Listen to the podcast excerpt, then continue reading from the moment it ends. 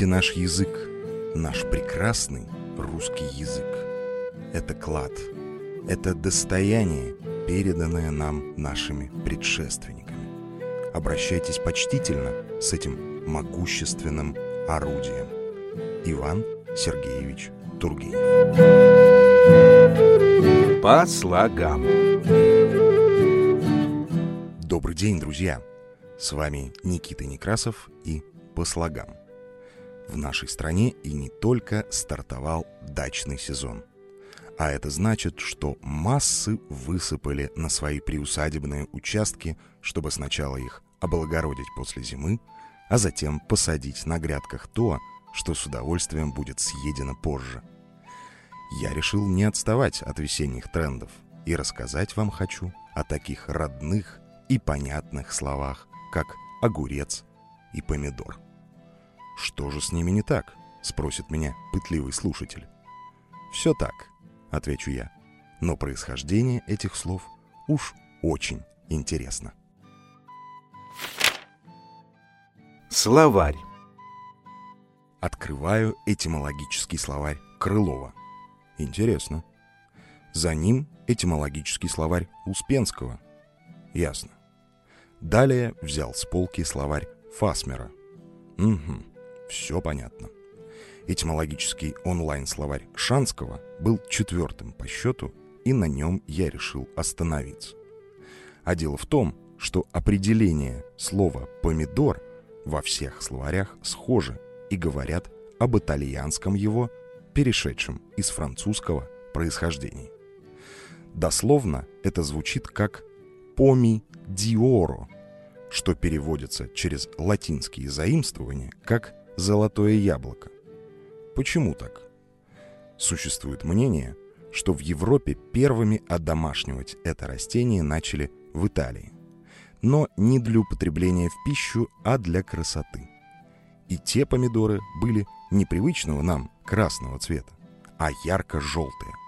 Отсюда и название «золотое», то есть «желтое», а яблоко из-за схожести формы. Сегодня трудно представить, что это растение появилось на территории нашей страны только в XVIII веке, хотя в мире оно уже было широко известно.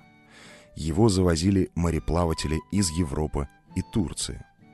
Помидоры выращивали для украшения садов и комнатных оранжерей. Только к началу XIX века помидор заслужил славу продовольственной сельскохозяйственной культуры. Это интересно. Я не мог вас оставить без еще одной интересности о помидоре. В Европе долгое время ходили упорные слухи о ядовитости помидора. Существует легенда, что Христофор Колумб подарил гроздь этих красивых красных плодов знакомому трактирщику. Тот рассверепел, подумав, что Колумб хочет всех отравить. В отместку он приказал повару приготовить блюдо из подаренных помидоров.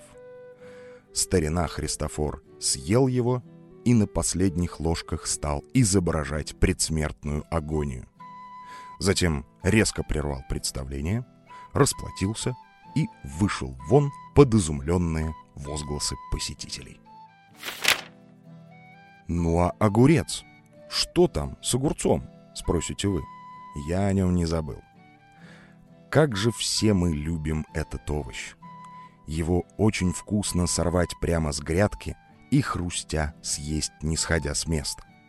Не меньшие эмоции мы испытываем от маринованных и соленых огурцов, когда они появляются, допустим, на праздничном столе. Нам сейчас кажется, что этот овощ рос всегда – на русских огородах и носил свое русское имя. На деле же это не так. Словарь. Слову «огурец» предшествовало слово, уже давно исчезнувшее – «агур», а оно было позаимствовано у греков. У них «агурос» – «огурец» связано со словом «аорос» – «неспелый», «несозревший».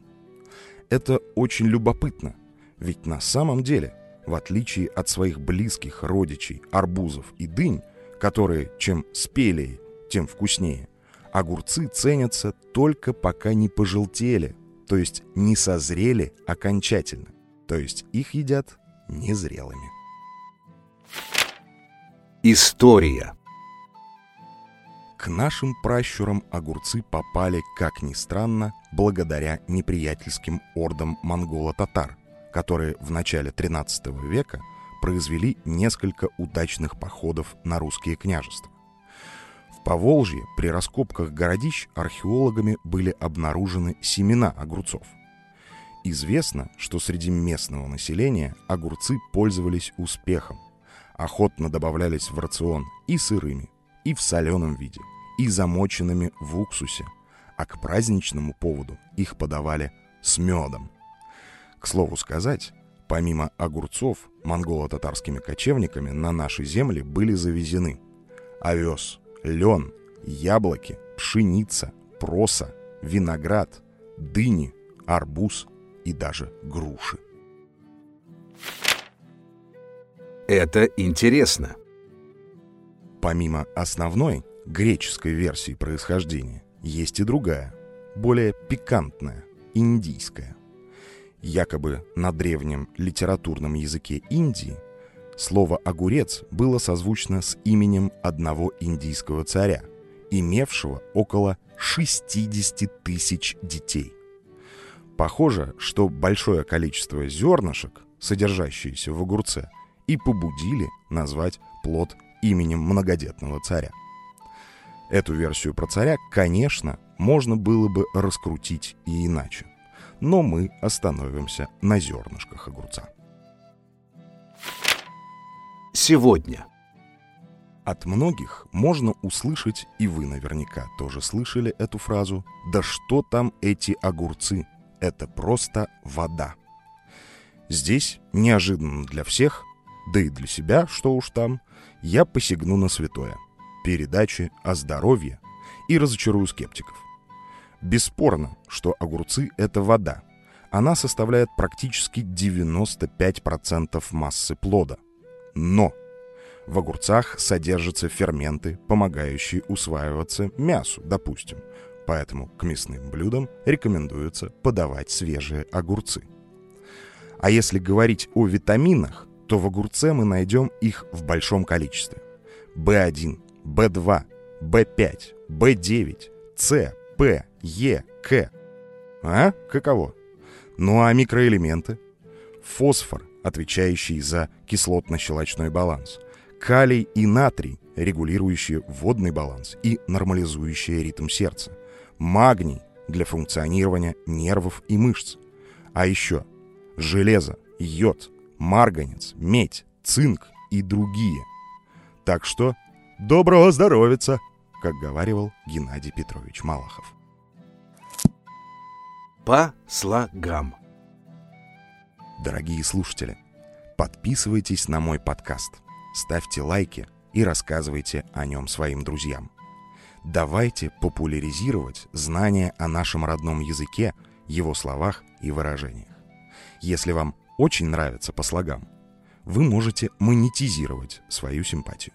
Для этого я завел виртуальный кошелек. Вы можете найти его по ссылке в шапках моих профилей в соцсетях. За сим прощаюсь. По слогам с вами разговаривал Никита Некрасов. Всего вам доброго. По